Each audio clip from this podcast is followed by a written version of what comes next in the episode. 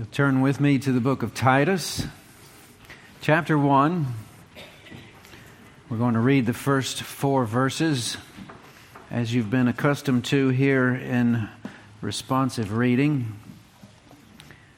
You should see them on the screens, perhaps. Let me mention something here. Matt, last week we didn't have it on there and we forgot to put it in the worship folder this morning. So Hey. that's, that's the reason the guys didn't have it up there. So There thank you you. Sorry about that. See, that's the thing about new relationships. There's grace on all sides. we work our way through it humbly and uh, graciously. But let's read that together. I'll read the first. We all read the second. I'll read the third. We all read the fourth. Let's all stand for the reading of God's Word. Verse 1, chapter 1 of Titus. Paul, a servant of God and an apostle of Jesus Christ, for the sake of the faith of God's elect and their knowledge of the truth, which accords with godliness, in hope of eternal life, which God, who never lies, promised before the ages began and at the proper time manifested in his word through the preaching with which I have been entrusted by the command of God our Savior.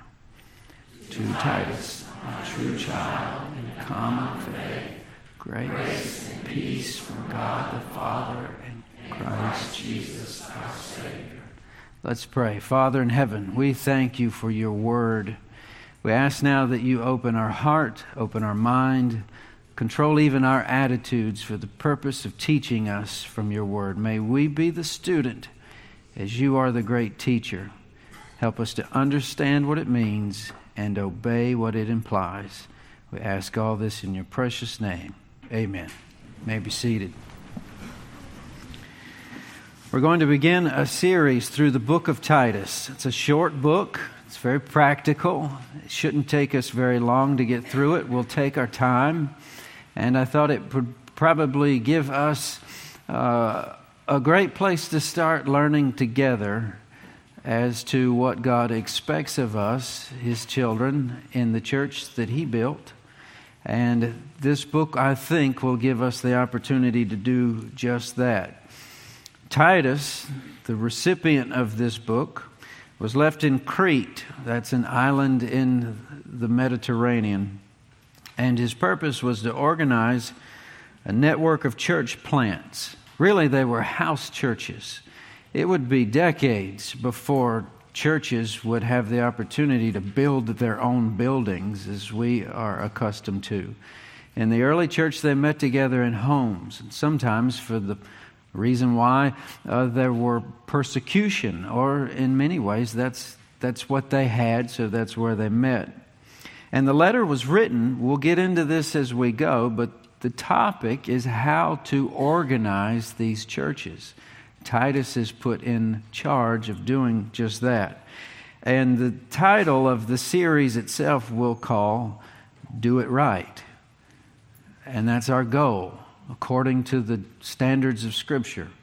Because any church is capable of doing it wrong, and that's not what we'd want to do but invariably being humans who serve ourselves better than anyone else. That will tend to dictate what's important and what is priority. But rather, we're going to let the scriptures do that. The scripture is our guide and our priority. But if you think about it, I want you to think this way. Here's how we'll, we'll frame this out this morning. Churches are incredibly difficult to measure as far as any standard of performance or success. To ask the question, when do we know that a church is being successful? In the rest of the world, that's very easy. If, if you're talking about a sports team, if they're winning games, the team is doing all right. If they're losing games, the team needs some help, right? In the form of uh, the business world, if, if your business is making money, or at least trending in that direction, sometimes these startups take a little while to make their first dollar. I, rem- I, remember reading the statistic of how long it took Amazon to actually make the first dollar. And for the longest time, it's all speculation. But you can look at their bottom line to see whether or not they're getting anywhere. Same would be true in education. Are the students or the children passing their tests and showing that they're actually learning the material they're supposed to be taught? But with the church, that's a little different. Instinctively, we want to use metrics like uh, budgets, and buildings, and bodies, like you all. If the church has a, a large budget and their meeting budget, that's good. If their buildings are being maintained or if they're adding to their building and grounds, that looks good. And if there are more people there each week instead of less people there each week, all of those should point to the fact that that church is doing all right. But really, that's not the way to measure the maturity or the success of a church because those have very little to do with the spiritual. And any reasonable person would realize when you're talking about that, those numbers could be misleading. And we have many examples of really big churches full of people with sprawling campuses that don't teach God's word and don't obey it. That's not a healthy church. And that's not the church that we're going to read about in Titus or any other New Testament letter or book. So we're going to need other metrics to look at whether or not a church is being successful. And here's the bottom line that we're going to use over and over again in the weeks that we spend in the book of Titus. Here's the basis for all of these things God designed the church, so He gets to say how it's put together. It's His church. He built it, He gave it to us. His Son died for it, so He gets to say what's important and what's not. What's the real measure of a church and what isn't at all. We'll come back to that over and over again. Now, here's your snapshot of where we're going in the weeks to come. There are three chapters in Titus, it's a short book.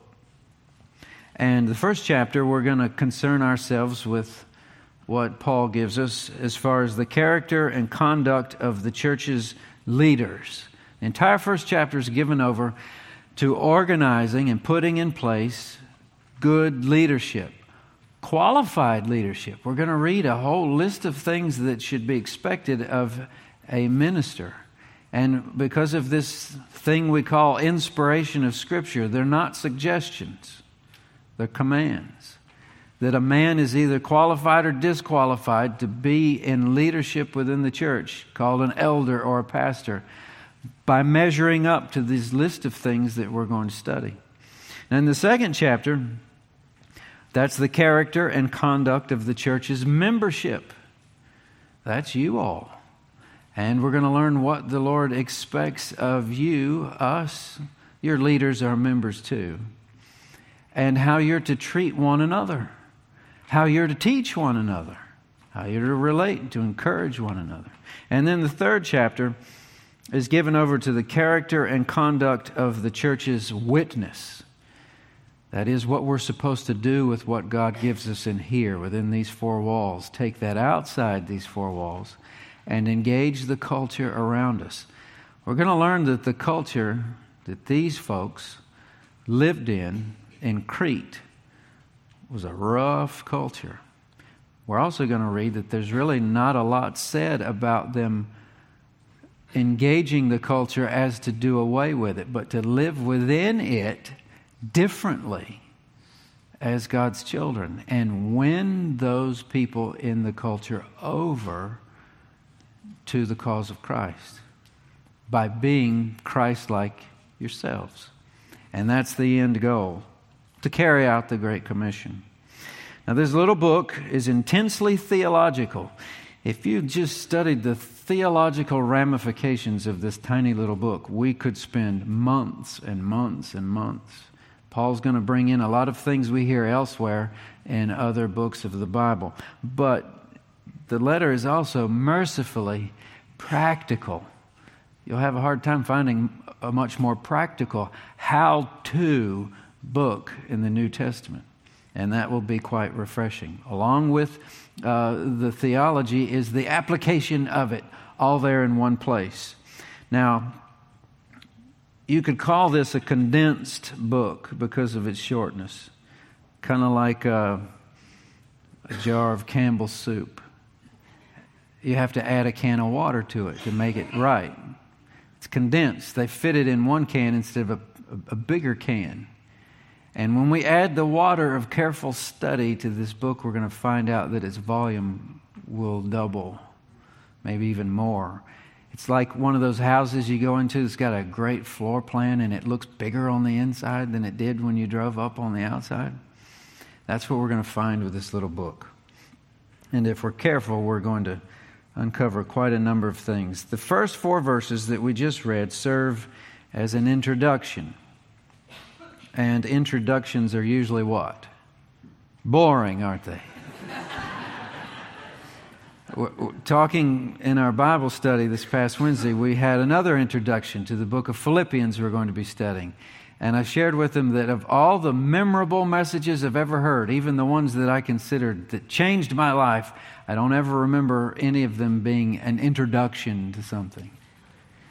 But I do believe that somewhere those messages that changed my life were resting on the footer of a good introduction somewhere at some point. All of the things we learn as Christians have to be supported on other pieces of information. So we spend our time in an introduction to make sure we get the whole story. We hear Paul out. These verses are inspired scripture. So we don't skip them over. We study them and make sure we understand them. So we'll organize our thoughts regarding these four verses of introduction this way. There'll be three points. Number one, who is the church for? Number two, what is the church about? And number three, how the church knows it. I know that's horrible grammar, but I tried to make these easy where you could write them down real quick and keep them in, in your head. But those three again who is the church for? What is the church about? How does the church know it? So you've got a who, a what, and a how. And with those three, we'll seek to understand and obey these four verses. So, number one, who is the church for? We go back to verse 1 Paul, a servant of God, an apostle of Jesus Christ. And here's our answer to that question for the sake of the faith of God's elect. That's who the church is for, God's elect. But we have two matters right out of the gate. This man who introduces himself as the servant of God and an apostle of Jesus Christ. It's interesting that the most credentialed man in the New Testament never mentions his credentials when writing. This man was as striped as a veteran could possibly be in the field of missions. But he seeks, we see this in many of the letters he writes. He introduces himself simply as the slave or the servant of Christ for the purpose of serving these churches. And then, if you want to call that his calling, and that was delivered on the road to Damascus in brilliant, dramatic fashion, his function as a sent one, an apostle, was to go into all the world. And we see this unfold in Acts as he goes on these missionary journeys, starting churches, preaching the gospel, and people are saved and brought into the church as the church grows. But an apostle simply means sent out with a message from a messenger. It wasn't his message, he was given that message. We see that clearly here as well. So that's who is uh, speaking to Titus. But as to who the church is for, he's clear for the sake of the faith of God's elect. Now, there's a tricky word, the word elect, and it's difficult to understand at times. Uh, some refer to it as predestination. It is a biblical term, a biblical doctrine. In other words, it is clearly taught in Scripture. So it's something we must understand even if we can't completely wrap our head around something that has to do with a decision God's making based on information He's not telling us. We'll get into that later on.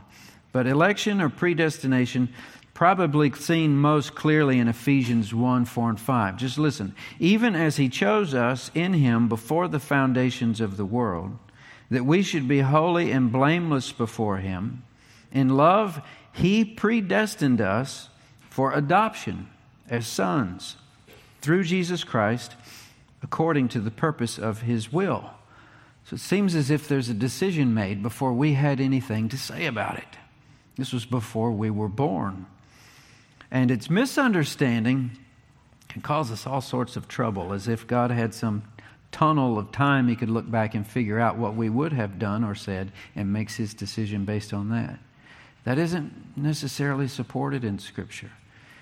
I think that this is a mystery. How is it that God can make a decision based on something we have yet to learn? Because He's God and we're not. So, what I teach is that it's best to become very comfortable with the fact that there's many things in the scriptures we just won't know completely until we see him face to face. There's a mystery to it. Say, does this affect how we evangelize, knowing that God knows who's going to be saved and who's not? No, because we don't know who's going to be saved and who's not, so we keep knocking on doors until we find God's elect, right? That's what Jerry Falwell used to say. The more doors I knock on, the more elect I find. And Charles Spurgeon said, It's not like they're marked with a yellow stripe down their back, so we can figure out which ones we need to witness to and which ones we don't. But think of it this way if we think of election in terms of, of biblical logic, it helps us make more sense. This helps me. It's a location in Acts 18. And this is where Paul's discouraged. This is verses 9 and 10. He's in uh, Corinth, of all places. And the Lord said to Paul one night in a vision, Do not be afraid, but go on speaking and do not be silent. So keep preaching, Paul, for I am with you, and no one will attack you to harm you. And here's the critical sentence For I have many in this city who are my people. Paul's in Corinth, and there's no church in Corinth at that point.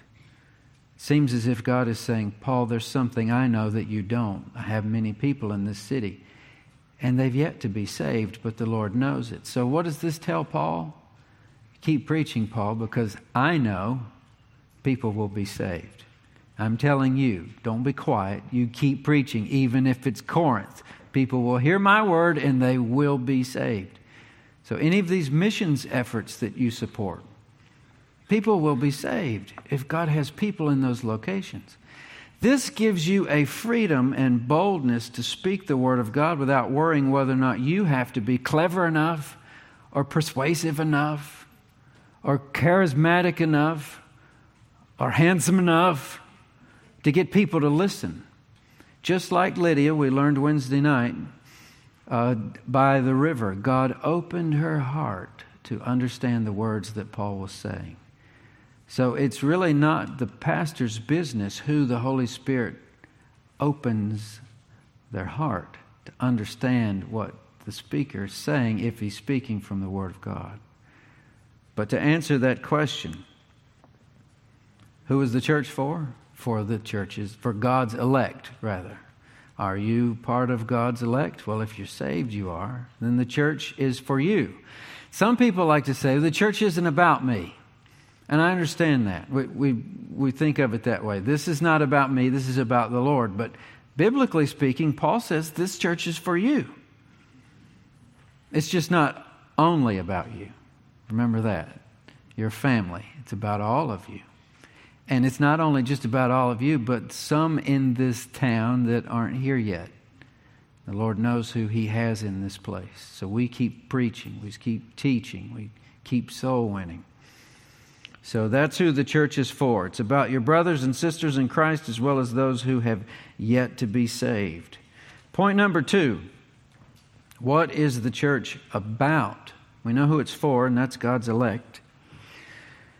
We carry on here for the sake of the faith of God's elect and their knowledge of the truth which accords with godliness in hope of eternal life which God, who never lies, promised before the ages began. That is a wordy couple of verses. This is where I heard it said this way, and I like it. Paul is writing tight. There's not a lot of extra words. He packs them in real tight, and you have to pay close attention to make sure you get them all out. Remember, this is condensed. We've got to add water. So let's pull a few things out of here. First, for the sake of the faith, that's one category. And God's elect and their knowledge, that's a second category. Their knowledge is of the truth, and that accords with godliness. But then there's hope, in hope of eternal life, which God, who never lies, promised before the world began. That's a third category. So if you're circling words, if, if you do that in your Bibles, and uh, I hope you mark your Bibles. How does the saying go? If, if you mark your Bibles, your Bibles will mark you. And if, you, if you're obsessive compulsive and like everything real neat, all right, write your notes on a piece of paper and then go use your ruler and your really fancy pen and write them all pretty when you have a desk. But mark your Bibles and make notes. Three words here faith, knowledge, and hope. And these are what the church is about. These are the tools of our trade. There's more than this, but this is a great way to, to, to look at, at uh, the whole ball of wax from at least three different angles faith, knowledge, and hope. So, first, we must be about the faith of those we minister to. We want to strengthen their faith. Faith is a pillar that any church is built on. And we see that word faith come up again in verse 4 to Titus, my true child, in a common faith. So there's something they're in on together there. Now let's make, we, make sure we know what the word faith is. One of the best places to go in the New Testament is Hebrews chapter 11, verse 1. Uh, if you've spent any time in Awana, you know this verse. Now, faith is the substance of things hoped for, the evidence of things not yet seen. And then it goes on into all these men who used faith to do things they couldn't do because they couldn't see with their eyes what should be. Go back to the book of Judges and all the things that had to be done, armies that needed to be defeated. But these people must exercise faith that God was true when He said He'll give them the victory. Just the idea of you believing that there is a God and we're not all products of some massively chaotic accident, that requires your faith. We can't see that. We can't put it in a test tube and reenact it to make sure that's what exactly happened. Certain things in Scripture we're going to need faith for. But then when we pile all those things up, all these things most surely to be believed. You have another verse, like in Jude, verse 3. There's no chapters in Jude, it's just one. So Jude 3 is verse 3. Beloved, although I was very eager to write to you about our common salvation, I found it necessary to write appealing to you to contend for the faith that was once for all delivered to the saints. Jude is using faith to describe the whole body of truth that we embrace by faith. We've got to build faith. How do you build your faith? Well, that's the next step. Secondly, we must search for knowledge. Add knowledge to faith. How many of you think or thought that faith was something that you just trust in blindly? You just close your eyes and you, you grit your teeth real hard. Okay, I've got faith. Or are you one of these that use your brain a lot more and you think, no, I'm going to need a hook to hang that faith on? Exactly. These two are tied together. When, when, when, when someone asks you to believe that there was a God who in the beginning created the heavens and the earth, going to need some more information there before that makes sense. It's not going to make total sense. You're still going to have to exercise faith to believe something you can't see. But the more knowledge you have, the stronger your faith is. Now, you'll need faith to start in Genesis 1 with a really big God who can do other things like convince a fish to swallow a backslidden preacher, Jonah, or any of these other miracles that seem far fetched you're going to need some knowledge. You go off to college with nothing but some blind faith just because your parents said you should, with no knowledge and no understanding, you will be eaten alive because these people know their side of what they believe. even though what they believe is false. But you're going to need some knowledge to go along with it. And sometimes I'm discouraged by people that they kind of push back at that. They, they talk about knowledge negatively. Like, I'm not sure if I'm comfortable around Christians who all they want to do is know more about the Bible. That makes me nervous. But should make you nervous in a good way. You should know more about the Bible. That knowledge is going to increase your faith, and your faith, knowledge. Jesus put it this way You shall know the truth. And how does it go? The truth shall set you free.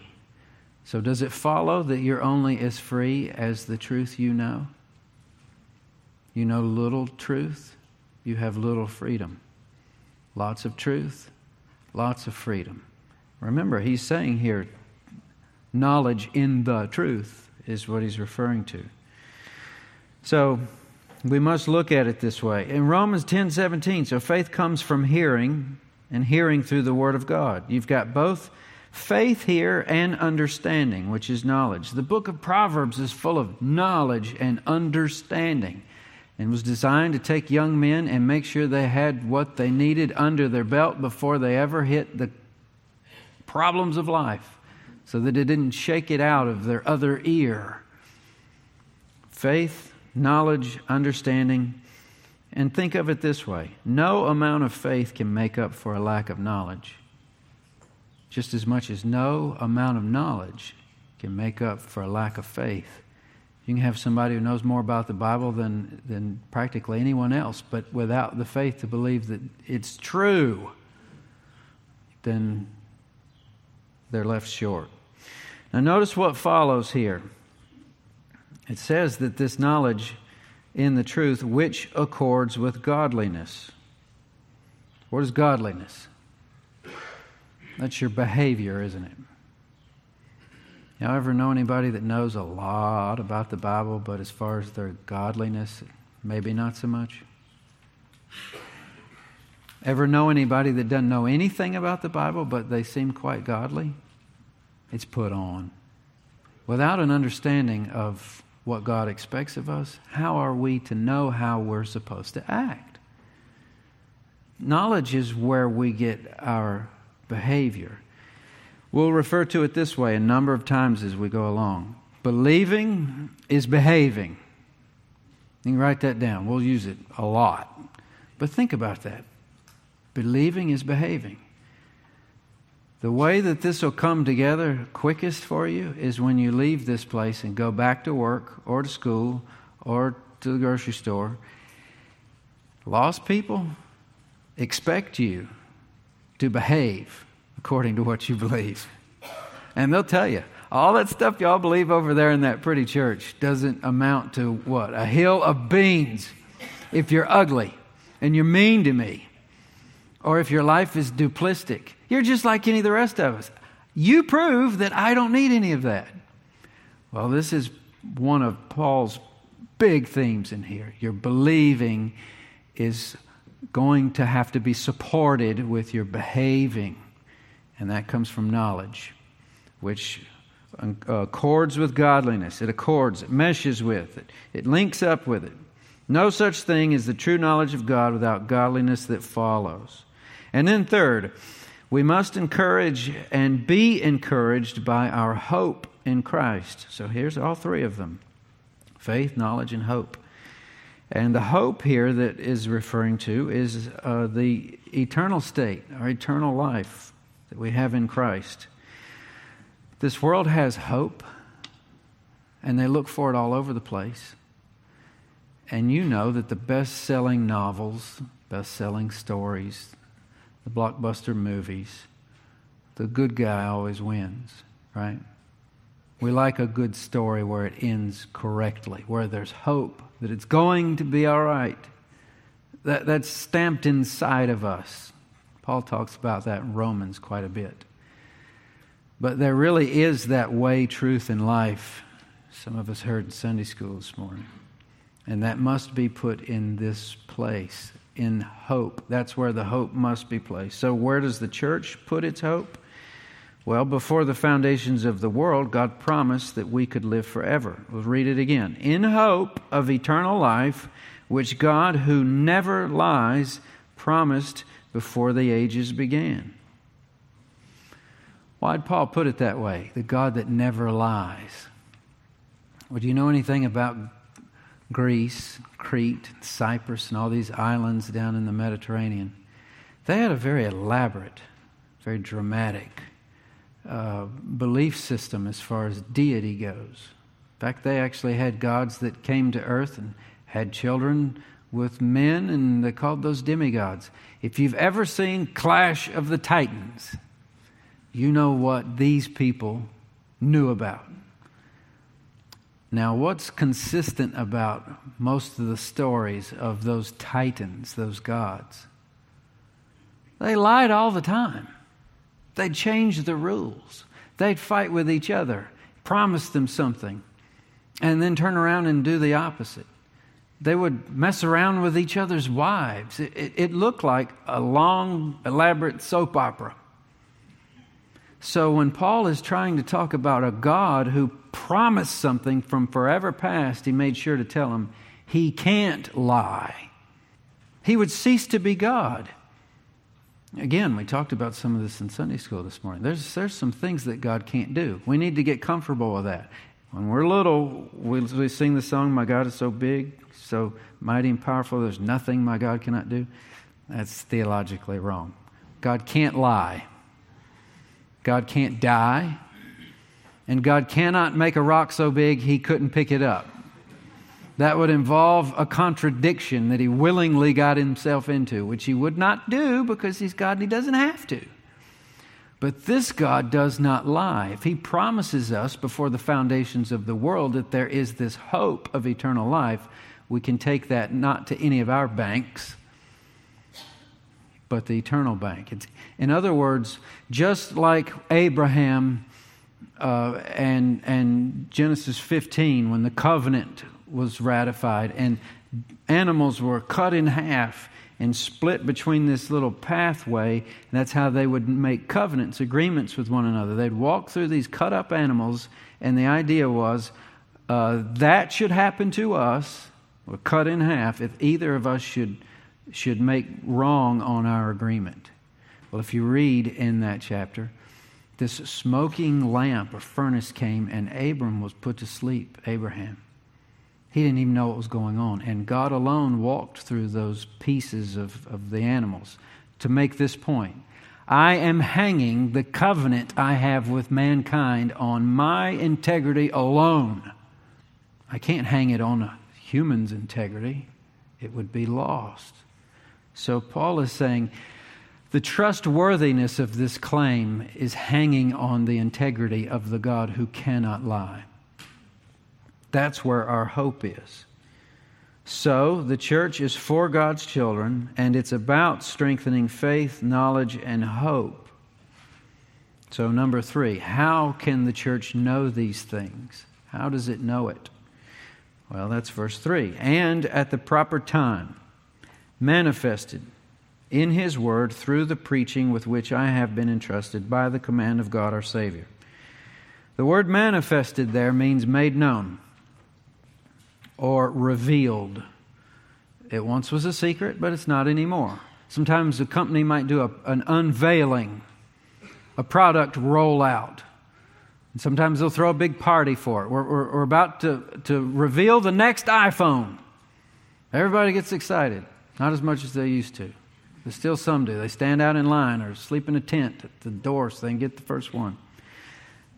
This was rolled out, this truth that the world didn't always know about God. It was made known to them. And how was it made known? Through this, His Word, His testimony to us. But there was a method by which this Word was made known to these people, and that is through preaching. So, just to back the truck up for a minute, what was made known, what was revealed at the proper time?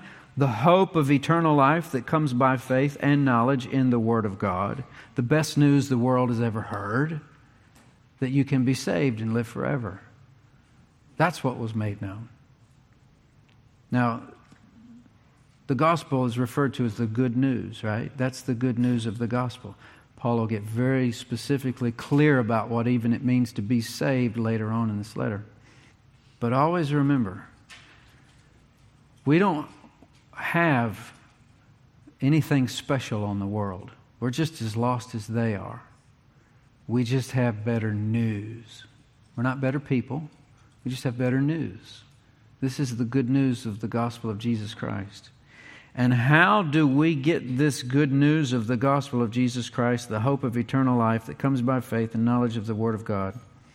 Through preaching. The word's right there.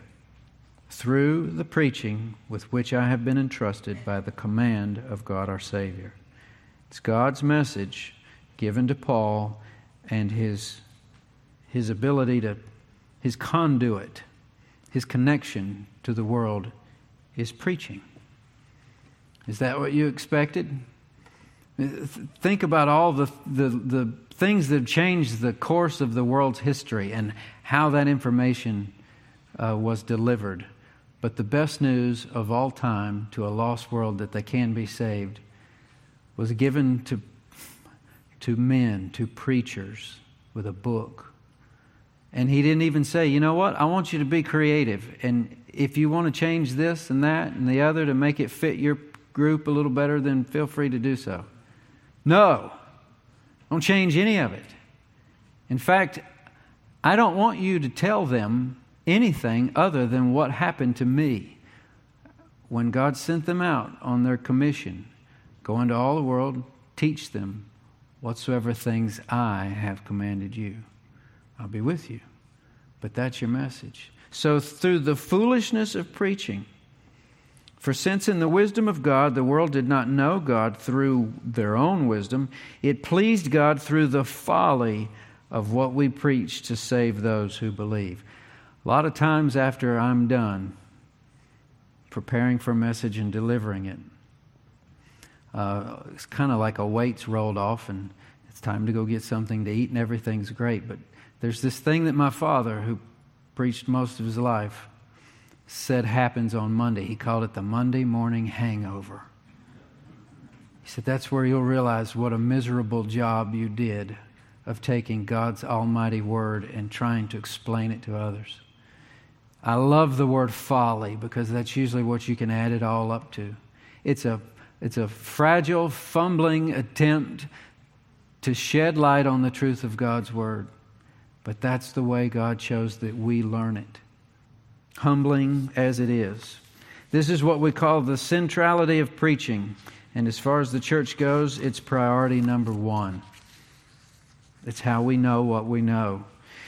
And churches get goofy when they depart from the centrality of preaching. If, if preaching isn't the top priority, then something else is, and usually it's something of their own making it'll turn into maybe some elaborate country club or something as obnoxious as a town hall where they fight and their business meetings become their, their national sport where they, they fight each other for what they think is best. It's better if the Word does all the leading and the directing. The greatest ailment I see is affecting the church. I, I gave this to you all that Wednesday night last month actually, it was month before last, it's August now, is a lack of confidence in God's word to be sufficient to do the work of the ministry. And if a church loses that confidence, there, there's no impediment. There's, there's, no, there's no way to overcome it. They'll be, they'll be left to trying to find some type of gimmick, some type of fad, some type of movement or, or list of meetings, some agenda, a menu to try to convince people to come in and be a part of what we're doing. But if it's not the Word of God drawing the people of God, the church won't be built the way God intended for it to be. We must believe that. If God can't build a church on His Word, then it won't be built at all. So, in the coming weeks, we're going to learn what God expects from the church through this little letter. This church, all the churches, but this one. It's as good for this church as it was for the house churches in Crete. We'll find out that we've got a lot in common. We'll find out that there's things that affected them that do not affect us. But none of us are off the hook This is God's Word. What He expects from our leadership, we'll learn a great deal about that, from her membership, and from their collective witness, again, outside the four walls of this place we gather. And we'll learn this all from Paul's letter to Titus. Paul's letter to Titus, again, is God's Word. As such, it won't be a suggestion, but a command. God designed His church so He gets to say how it's put together. Question is do you believe this? And it's best to get that out of the way before we continue. Because as we get into some of the things that Paul's going to be telling us, he's going to tell, he's actually going to tell this church, us included, what certain age groups of people should be doing with their time what older men should be doing, what younger men should be doing and not doing, what older women should be doing with their time and not doing. Younger women, the same. Children, employees, employers. He's going to get into your business, whether you invite it or not. So it's best at this point to decide okay, this is my church, my class, my family. Do I take direction from God's Word on how this is done? Or do I take that from my preference or tradition or what we've always done or any number of these things? It has to be determined if we believe these things that there's a right way as opposed to a wrong way, that God gets to say how it's done, how we organize our leadership, how we treat each other, and how we treat especially those outside the church. So, what we're going to attempt to do every Sunday, but particularly as far as church goes, we're going to seek to understand what Paul wrote to Titus. That's the first task. We've got to understand what he said and what it meant. And then the second part is how we are going to obey it here and now. What, what that I like to call that is we're going to take the wasness of Crete and Titus and plop that down in the middle of the isness of Wake Chapel in 2018. We've got to, we've got to build a bridge across it, understand, and then obey. That's how I like to do it. If, if you'll save a nickel every time you hear me say that, a couple of weeks you might even be able to buy a candy bar. Um, you keep going, you might have enough to buy uh, your child that first car. I don't know. I like to say it a lot. How do we understand? How do we obey? If we can do those two, I think God will be pleased. So let's bow our heads in prayer. Father in heaven, we thank you for this opportunity to study your word. May we live under its authority. May we take our direction from its commands. May we allow this church to take on the shape and the form of the one who died to make it possible. May we be happy and willing and ready to be obedient to you in these ways. Thank you for Paul and a man named Titus and a whole group of people that gathered together in homes so long ago. Lord, may you stoke in our, our hearts the, the fire of what it truly means to be active disciple makers, those called little Christs, Christians Lord, we ask this week that you give us the opportunity to do just that and to encourage one another within this building, to build each other up for the work of the ministry. We expect great things from your word, and we thank you for the time we had together today in your house. Ask all this in your precious name. Amen. Let's pray. Father in heaven, as we close this time of worship, we thank you that we are able to open your word, to study it, and to worship you, our creator and sustainer. Lord, thank you for this exciting time as we welcome our new pastor and a new era here at Wake Chapel Christian Church.